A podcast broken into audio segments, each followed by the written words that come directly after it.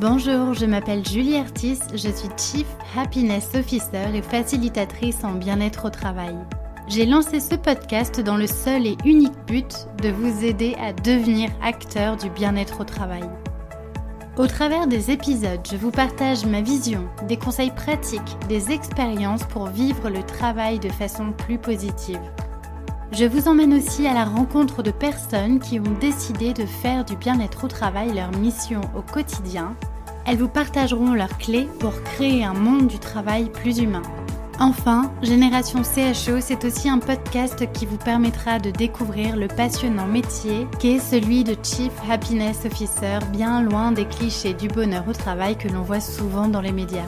Génération CHO, c'est un podcast que je publie tous les mardis et vous retrouverez toutes les notes de l'épisode sur mon site julieartiste.com. Pensez à vous abonner pour ne pas rater les nouveaux épisodes. Et si vous venez juste de me rejoindre, alors bienvenue Je vous invite à écouter l'épisode 0 où je me présente un peu plus en détail. Dans ce podcast, mon but est vraiment de vous donner de l'énergie et vous inspirer à passer à l'action. Alors, à faire partie de la génération de ceux qui choisissent le bonheur au travail? Installez-vous confortablement pour l'épisode du jour, c'est parti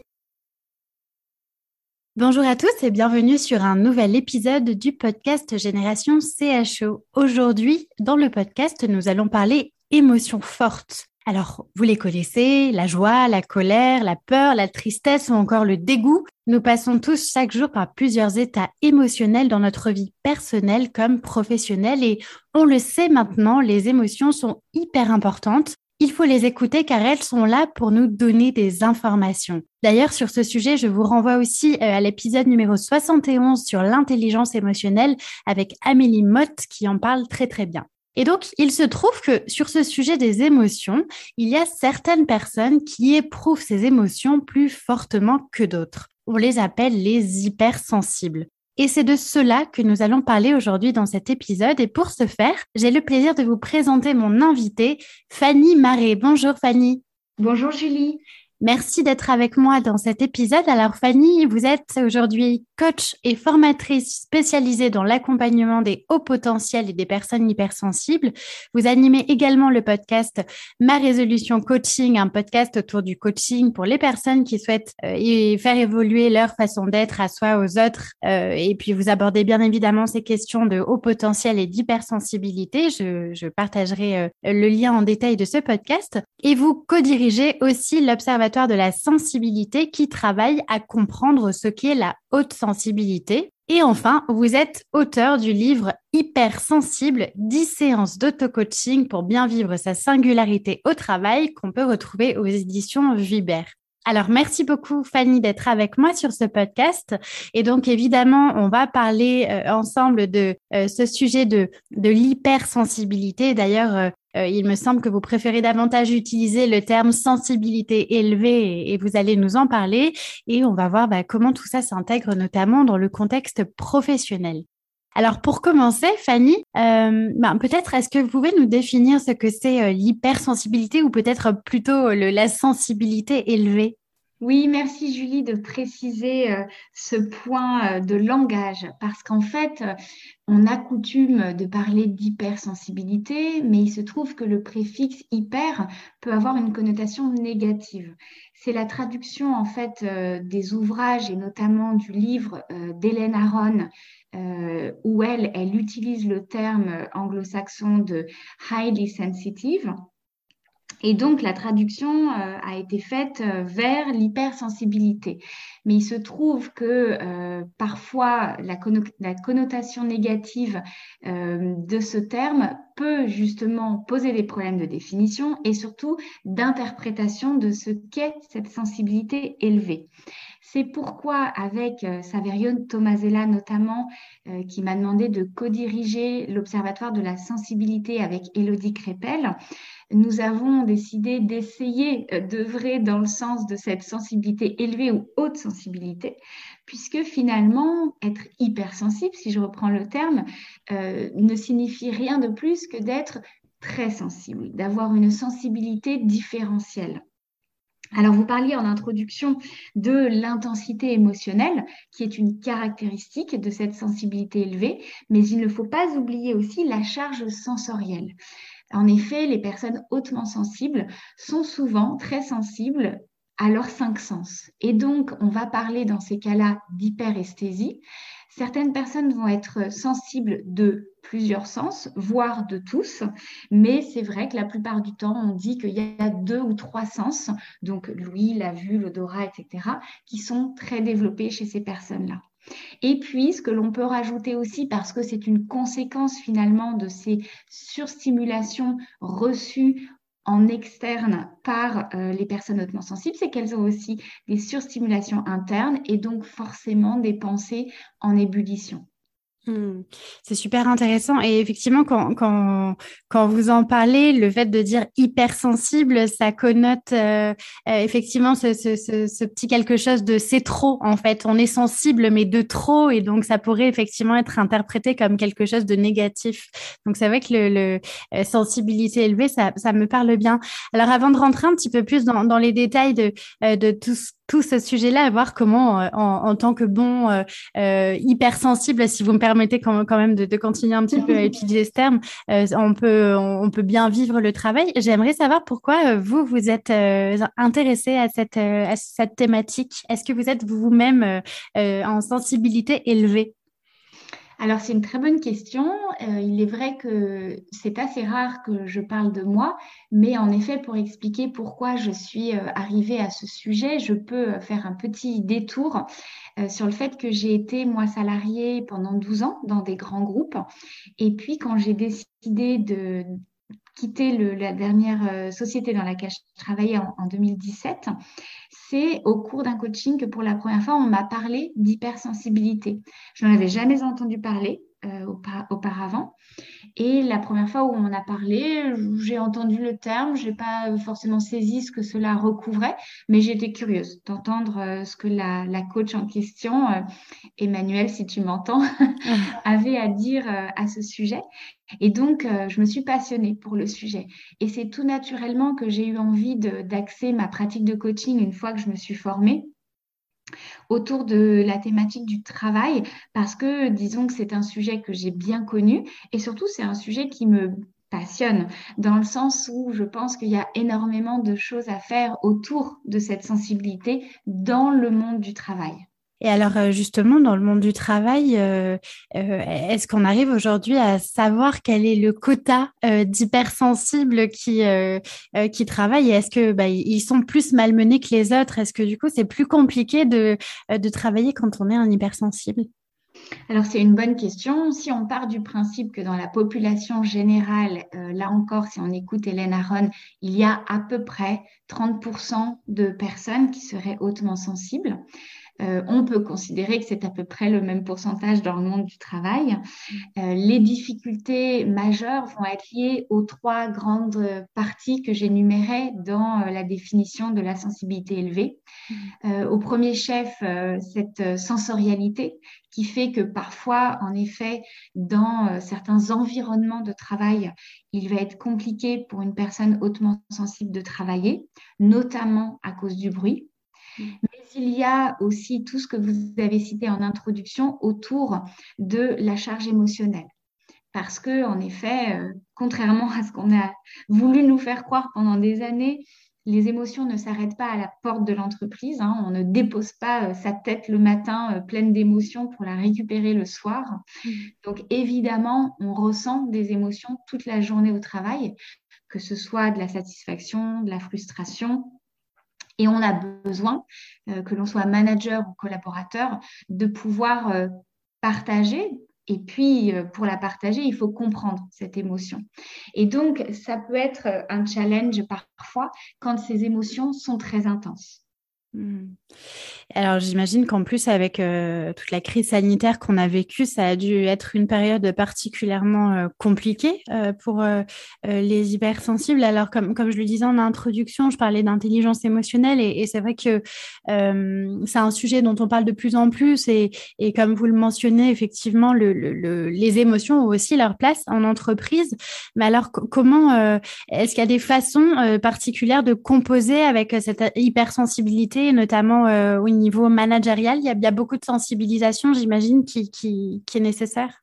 Oui, alors je reprends peut-être votre premier point sur euh, le confinement, la mm. crise sanitaire que l'on a traversée. Euh, pour répondre à votre question, c'est à la fois oui et non.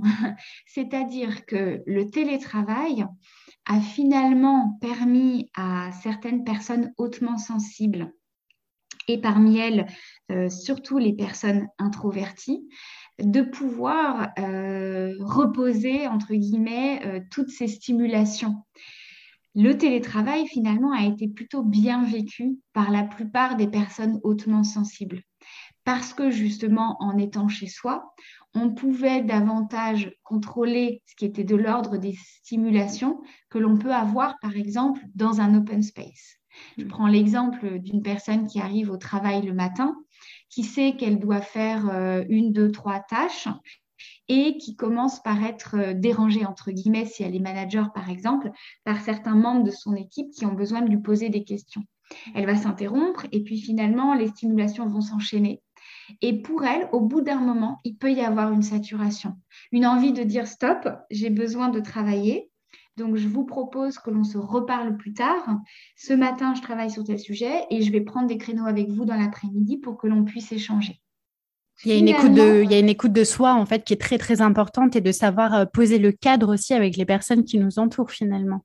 Oui, et ça me permet, ce que vous dites là à l'instant, de faire le lien avec ce que vous disiez précédemment, c'est-à-dire cette idée, cette notion d'intelligence émotionnelle. Moi, je travaille dessus auprès des entreprises, je suis certifiée EQI, EQI signifiant Emotional Quotient Inventory, donc c'est vraiment un inventaire d'intelligence émotionnelle, entre guillemets. Et dans cette euh, définition de l'intelligence émotionnelle, il y a en tout premier la conscience de soi, la perception de soi au niveau émotionnel. Et comme vous dites, même si ça peut paraître la tarte à la crème, il faut déjà avoir conscience des émotions qui nous traversent pour pouvoir ensuite s'appuyer dessus et les communiquer à autrui si nécessaire, pour être finalement en relation avec nos collaborateurs si on est euh, manager ou nos collègues si on est collaborateur de façon authentique et donc arriver peut-être à mieux gérer la notion de stress et de prise de décision au travail. Est-ce qu'il y, a des, il y, a, des tests à, faire pour savoir si on est ou pas euh, hyper, euh, hypersensible? Il y a des diagnostics?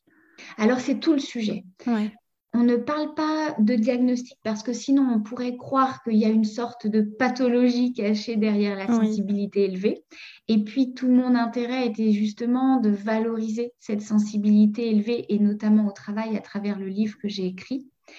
Donc on parle plutôt d'identification et pour euh, identifier cette haute sensibilité, il y a en effet un questionnaire qui existe euh, sur le site d'Hélène Aron que vous trouverez facilement.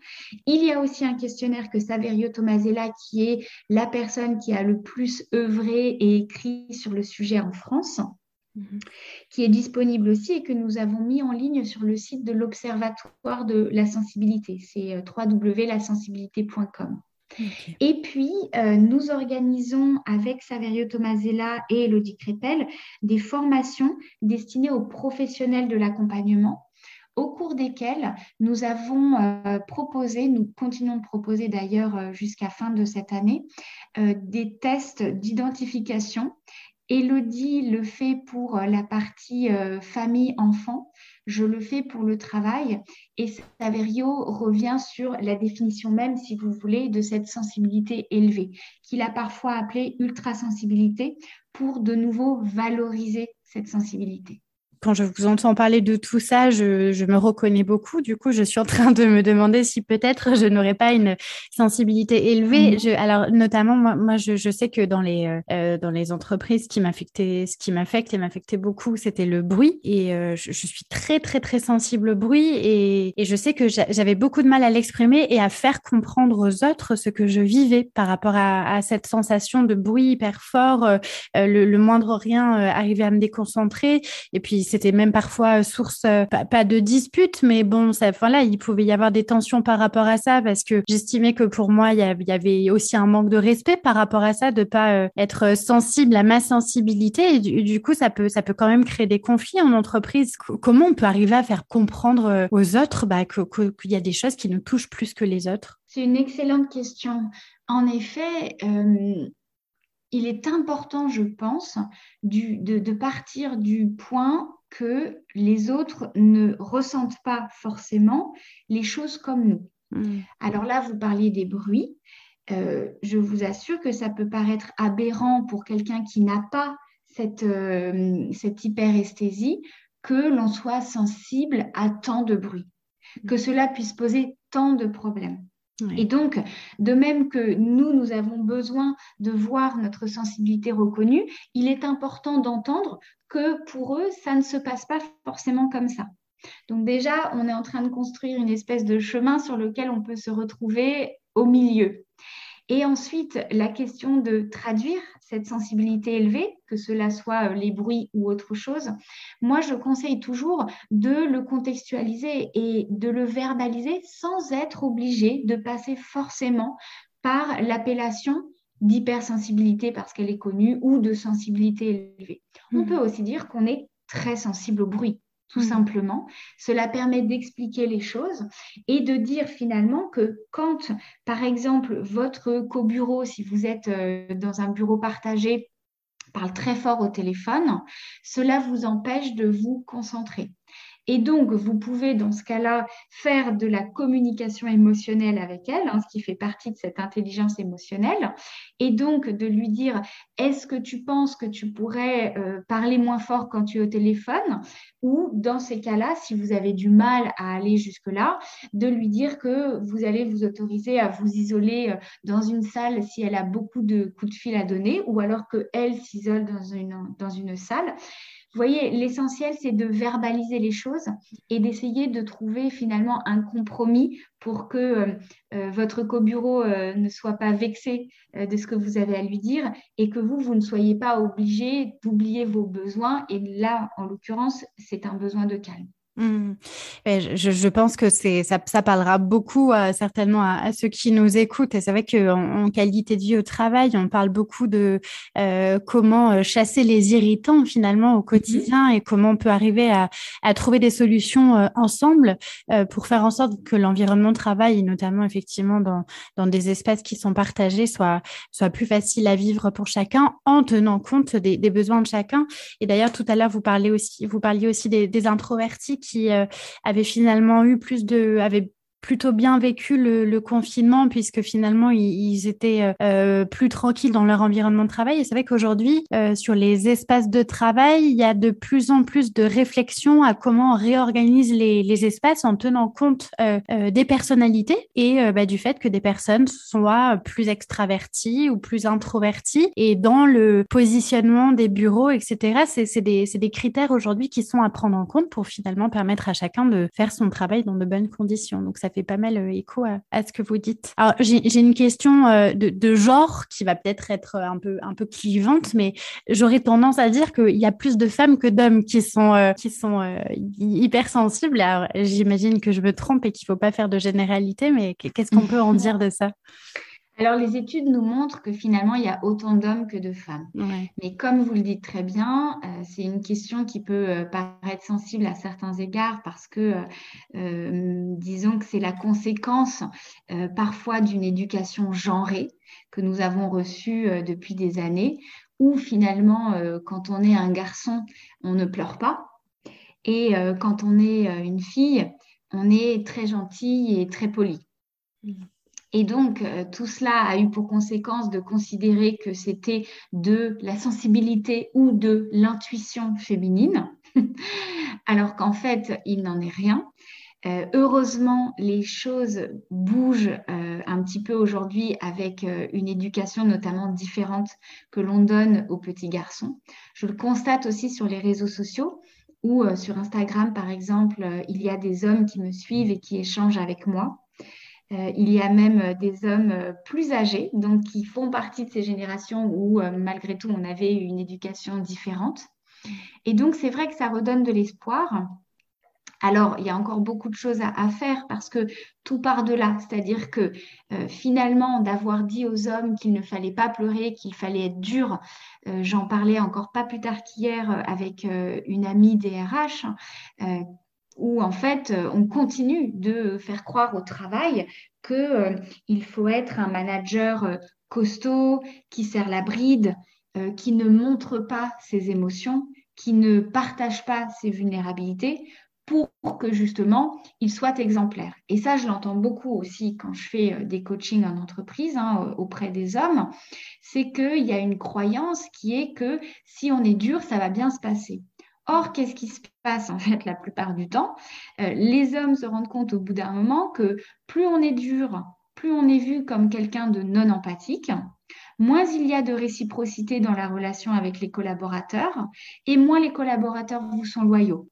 Donc, finalement, euh, l'objectif recherché n'est absolument pas atteint les, effectivement, les, au niveau managérial, et les dirigeants, au, plus finalement, on est capable de montrer ses émotions et donc sa vulnérabilité, et plus euh, finalement, les collaborateurs vont aussi avoir confiance euh, au, top management. Donc, c'est un, un, sujet aussi hyper intéressant. Et sur les, par, rapport à la sensibilité des, des hommes, j'aimerais rebondir là-dessus. Alors, j'ai pas vu la pièce de théâtre en question, mais je sais que mm. euh, Maurice Barthélémy, un comédien de la bande des Robins des Bois, que vous connaissez mm. sûrement, pour ceux qui nous écoutent, a, fait une pièce de théâtre sur Paris qui se joue encore, il me semble, qui s'appelle Fort comme un hypersensible, où il témoigne justement de, euh, de, ce sujet. Et d'ailleurs, il me semble que vous l'avez aussi euh, interviewé sur euh, votre podcast Ma Résolution Coaching. Oui, tout à fait. Maurice, je l'avais interviewé parce que je voulais le citer dans mon livre. Et donc, je lui avais écrit l'été 2020. Et il m'avait répondu en me disant que lui aussi avait un livre qui sortait euh, début 2021. Donc de là, je lui ai proposé de l'interviewer dans mon podcast. Et puis, je suis allée voir sa pièce, en effet, il y a peu de temps. Euh, il m'a même fait intervenir à la fin. Ça, n'était ah, pas prévu. Euh, mais sa pièce est très intéressante parce que elle permet de faire accéder le grand public à ce thème parce que on a un biais, c'est-à-dire que nous, quand on travaille sur ce sujet, on a l'impression que tout le monde en parle, alors que euh, quand je vous parle de vulnérabilité au travail, euh, je pense que pour certains, mon discours est encore complètement lunaire. Hmm. Donc, euh, c'est vrai qu'on a besoin de prendre notre bâton de pèlerin pour essayer de démontrer toute la force de cette sensibilité au travail, que l'on soit manager ou collaborateur, mais cela va prendre du temps encore pour modifier les mentalités par rapport à ce sujet. Et donc, le spectacle de, Maurice contribue à ce titre à, je dirais, rendre accessible cette idée d'une sensibilité élevée. Oui, donc ceux, qui nous écoutent, si vous êtes sur Paris ou passez pour, euh, sur Paris, euh, il me semble que la pièce est encore euh, au théâtre actuellement. Fanny, j'aurais une petite question aussi sur les, HPI, donc qui est un sujet aussi que vous étudiez. est-ce que vous pouvez nous définir un petit peu ce, qu'est le haut potentiel et est-ce que quand on a cette sensibilité élevée, on est nécessairement au potentiel ou pas ou pas vraiment? Oui, c'est important de définir les différences. Euh, on peut être hypersensible et au potentiel, mais ce n'est absolument pas systématique. C'est-à-dire qu'il y a à peu près 2,3% de la population, selon le test Weiss, qui est au potentiel. Or, je vous disais précédemment qu'il y a à peu près 30% de la population qui serait hautement sensible. Donc, vous mmh. voyez qu'il y a forcément un écart. Disons que les personnes à haut potentiel euh, peuvent avoir cette sensibilité exacerbée. Et souvent, d'ailleurs, c'est ce qui peut leur poser des difficultés. Mais ce n'est pas systématique non plus. C'est-à-dire qu'il y a des hauts potentiels euh, qui, parfois, euh, ont mis un peu ce côté euh, sensible d'eux sous le tapis. et qui donc vont avancer dans la vie sans trop s'attarder sur cette partie d'eux.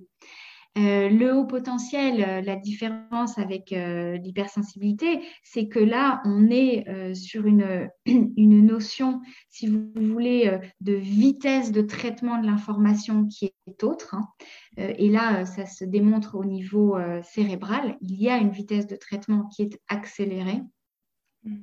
Et donc, on va se parler d'un potentiel intellectuel de développement. Euh, on n'est pas forcément sur une notion d'intelligence, hein.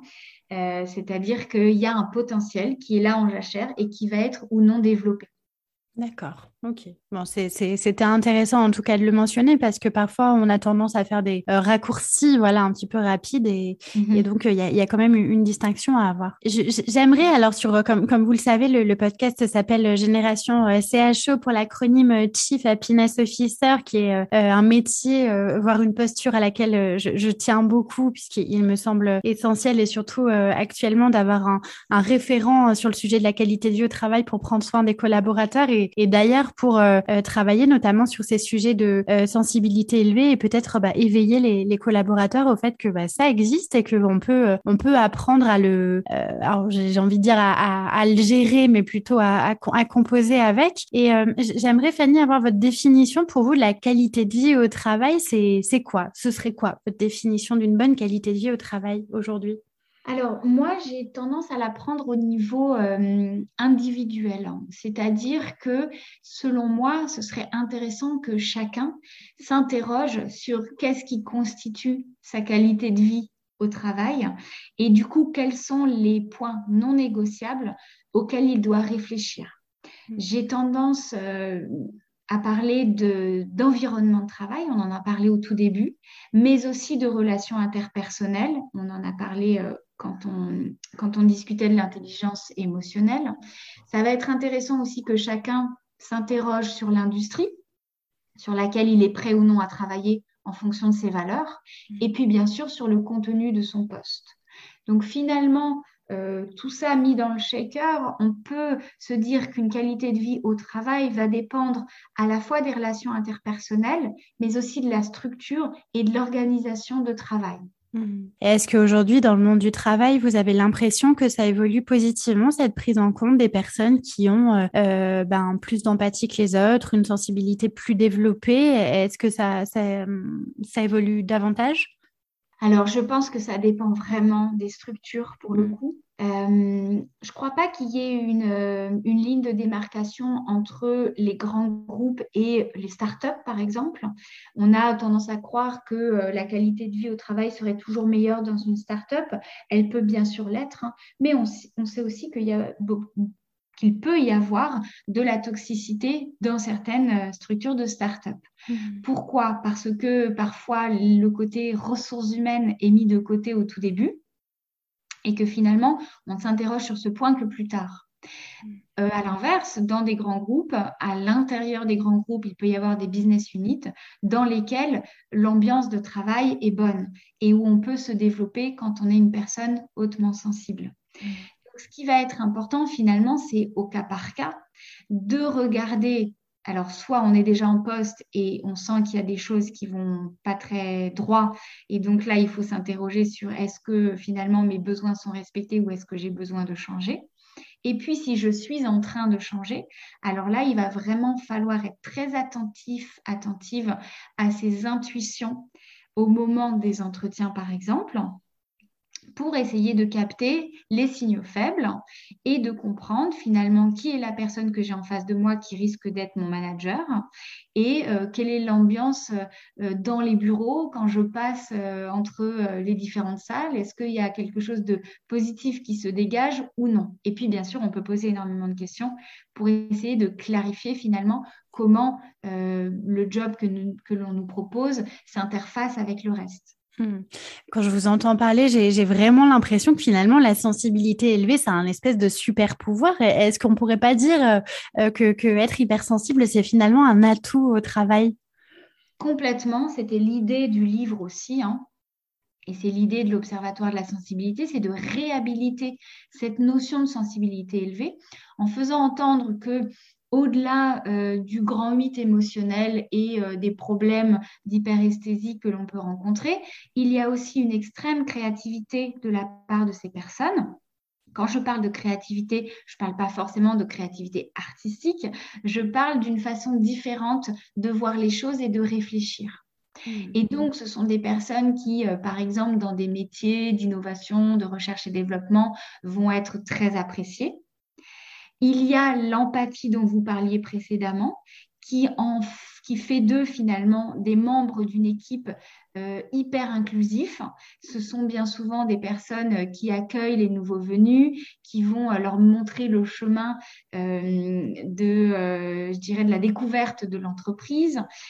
donc cette empathie permet aussi d'être des managers tout à fait bienveillants donc, ce sont des points qui sont non négligeables euh, au sein d'une équipe. Donc, il est important pour les recruteurs et pour les managers d'entendre toutes les qualités positives de ces personnes-là. Et mmh. vous disiez précédemment, c'est important de, euh, je dirais, de, de véhiculer euh, cette bonne parole auprès des entreprises. Ça bouge, mais il y a encore des choses à faire dans ce sens. Et, d'ailleurs, bah, votre livre euh, y contribue fortement. Est-ce que vous pouvez nous en parler un petit peu? Donc, je rappelle, il, s'appelle Hypersensible 10 séances d'auto-coaching pour bien vivre sa singularité au travail. D'ailleurs, le, euh, le, terme singularité m'interpelle parce que euh, au travail, souvent, ce qui nous rend malheureux, c'est justement de ne pas faire honneur à sa singularité et avoir tendance à se dire que ben il faut rentrer dans des moules pour être davantage apprécié. Mais non, au contraire, il faut vivre cette singularité. Est-ce que vous pouvez nous parler un petit peu de, de, de ce de, ce livre?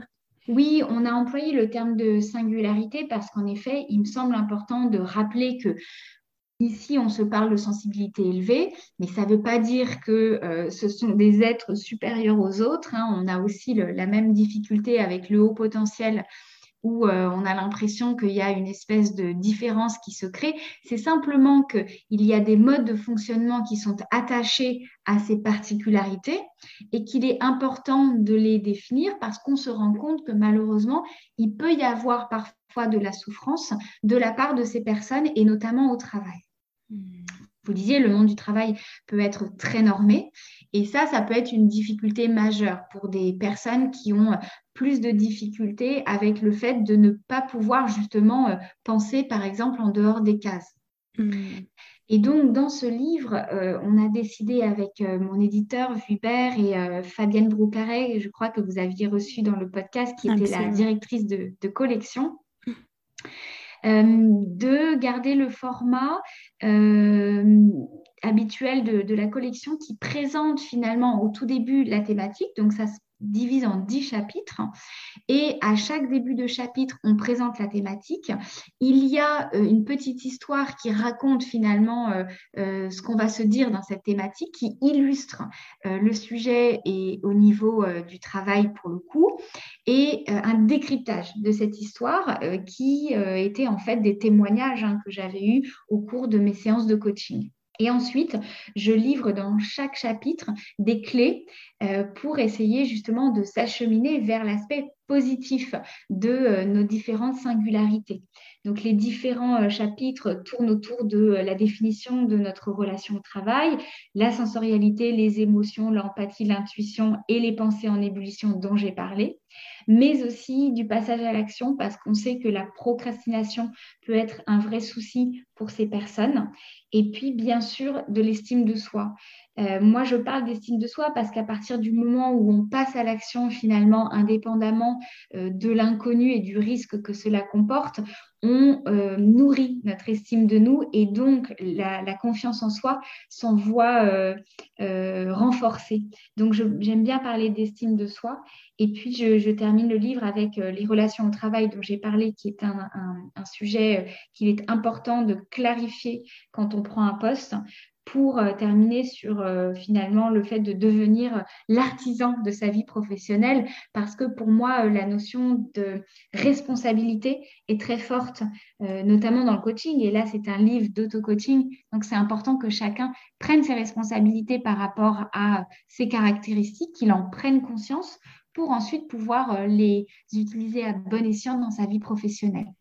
Oui, et vous faites euh, bien d'en parler de cette notion de responsabilité parce qu'effectivement, euh, on, euh, on, est souvent, on a tendance à penser que c'est à l'entreprise de mettre en place toutes les conditions pour que chacun se sente bien, mais il y a cette notion de responsabilité individuelle qui est hyper importante. Et c'est vrai que le, le, terme que vous utilisez, devenir l'artisan de sa vie professionnelle, me, me, parle beaucoup puisque je pense que ça commence d'abord par soi finalement. Et, et ça, ça revient à ce que vous disiez tout à l'heure euh, euh, sur la conscience de soi, euh, prendre conscience de, de ce qu'on est au niveau émotionnel, de ses besoins, etc. Ça, ça commence d'abord par là pour avoir finalement une vie professionnelle plus alignée. Oui, après, responsabilité ne veut pas dire culpabilité, parce que je sais qu'il y a des, souffrances hein, en entreprise notamment. Euh, mais c'est important en effet qu'à un instant T, si on sent qu'on éprouve des difficultés, qu'on puisse se poser la question de finalement qu'est-ce qui dysfonctionne, comment est-ce que moi je peux changer les choses à mon niveau, donc c'est tout l'objet de, de l'auto-coaching. Et puis si finalement, euh, en faisant le bilan, je me rends compte qu'il y a trop de choses qui ne me conviennent pas, alors de réfléchir à comment je pourrais euh, finalement vivre ma vie professionnelle autrement. Et c'est vrai que là, on a beaucoup parlé de salariat, mais je parle aussi dans le livre beaucoup d'entrepreneuriat. parce qu'il est vrai que euh, certaines personnes hautement sensibles se sentent plus à l'aise dans l'entrepreneuriat parce que justement, il y a le choix euh, du cadre de travail, des relations de travail et de l'emploi du temps. Et en fait, euh, je crois que c'est un point majeur, c'est le fait de pouvoir gérer sa relation au temps euh, c'est primordial pour ces personnes-là. Et donc, ça apporte un niveau de satisfaction globale très élevé au quotidien. Hmm. Merci beaucoup Fanny euh, pour euh, cet échange passionnant. J'ai peut-être une dernière question. À quoi, selon vous, ressemblerait un monde du travail idéal? Hmm. C'est une bonne question. Euh, qui me laisse songeuse. J'ai besoin d'y réfléchir, de prendre quelques secondes de réflexion. Bien sûr. Euh, peut-être je repars du terme idéal. Euh, c'est quelque chose qui est parfois risqué pour moi, de réfléchir en termes d'idéal. Je crois que ce qui est important, c'est de réfléchir à son idéal, puisque forcément, mon idéal ne sera pas le vôtre. Et je crois qu'on peut essayer de dire, euh, au-delà d'idéal, ce qui serait le mieux, ce qui serait le plus confortable pour moi. Et c'est pour ça que j'aime bien parler de points non négociables. Il y a peut-être des choses finalement sur lesquelles je vais pouvoir passer l'éponge. Parce que si on, fait en sorte que ce soit idéal, moi j'entends derrière la notion de perfection. Or, les personnes hautement sensibles sont déjà très perfectionnistes. Et donc, si on les amène vers cette notion d'idéal, je crois qu'on va les emmener dans un travers qu'elles connaissent bien. Et donc, je pense que ce qui est important, c'est peut-être de réfléchir à ce qui va être le plus crucial pour chacun. Et ensuite, de faire sa quête d'un travail autour de cela, plutôt que de définir un idéal qui pourrait être un peu euh, géobloquant dans cette recherche euh, d'une activité professionnelle épanouissante. Je partage totalement, euh, totalement cette vision-là. Alors, euh, euh, merci en tout cas beaucoup, Fanny, pour nous avoir expliqué tout ça avec beaucoup de douceur et de, et de clarté. Effectivement, c'est, c'est un sujet hautement important. Et pour ceux qui nous écoutent, moi, j'ai, j'ai surtout envie de retenir que finalement, il faut faire honneur à ce, ce super pouvoir est que d'avoir une sensibilité élevée. donc, prenez-en conscience déjà, c'est pas rien. Et puis, et puis soyez, soyez fiers. Alors, si vous voulez continuer euh, euh, à écouter euh, Fanny, moi, je vous conseille d'aller d'aller voir les épisodes qu'elle publie de temps en temps sur son podcast Solutions Coaching. Fanny, qu'est-ce qu'on peut vous souhaiter pour la suite? La sensibilité élevée, finalement, pénètre toutes les strates du monde du travail, ce qui signifiera que finalement, euh, on a, nous, euh, contribué, euh, tel le colibri, à apporter notre petite pierre à l'édifice. Super, bah, c'est tout ce qu'on vous souhaite. Et donc, je rappelle que vous pouvez retrouver le, livre de Fanny aux éditions Vuibert et puis le site également de l'Observatoire de la sensibilité. Donc, c'est sensibilité.com, hein, c'est ça, Fanny? Tout à fait. Voilà, je mettrai de toute façon les liens en détail de ce podcast. Fanny, je vous dis encore un grand merci pour cet échange. J'espère que ça, ça aura ouvert les chakras de ceux qui nous écoutent sur ce sujet de la sensibilité. Merci encore. Merci beaucoup, Julie. Et puis pour ceux qui nous écoutent, euh, un grand merci d'être restés jusqu'au bout et je vous dis à très bientôt pour un nouvel épisode du podcast Génération CHO. Et d'ici là, n'oubliez pas, prenez soin de vous et restez à l'écoute de vos émotions. À bientôt. Voilà, c'est tout pour aujourd'hui. Mille merci d'avoir écouté jusque-là. Une dernière petite chose avant de nous quitter. Si le podcast vous plaît, je vous invite à m'écrire un petit commentaire ou à me mettre 5 étoiles sur iTunes. Ça me fera très plaisir et c'est le plus simple pour m'aider à faire connaître le podcast et permettre à d'autres de le découvrir plus facilement. Si vous souhaitez me contacter, me poser des questions ou bien m'envoyer vos feedbacks, je serai ravie de vous lire et de vous répondre. Vous pouvez me retrouver sur les réseaux sociaux, sur mon compte LinkedIn à Julie Artis ou sur Instagram avec le pseudo Génération CHO. Un grand merci pour votre écoute et je vous dis à très bientôt pour un nouvel épisode.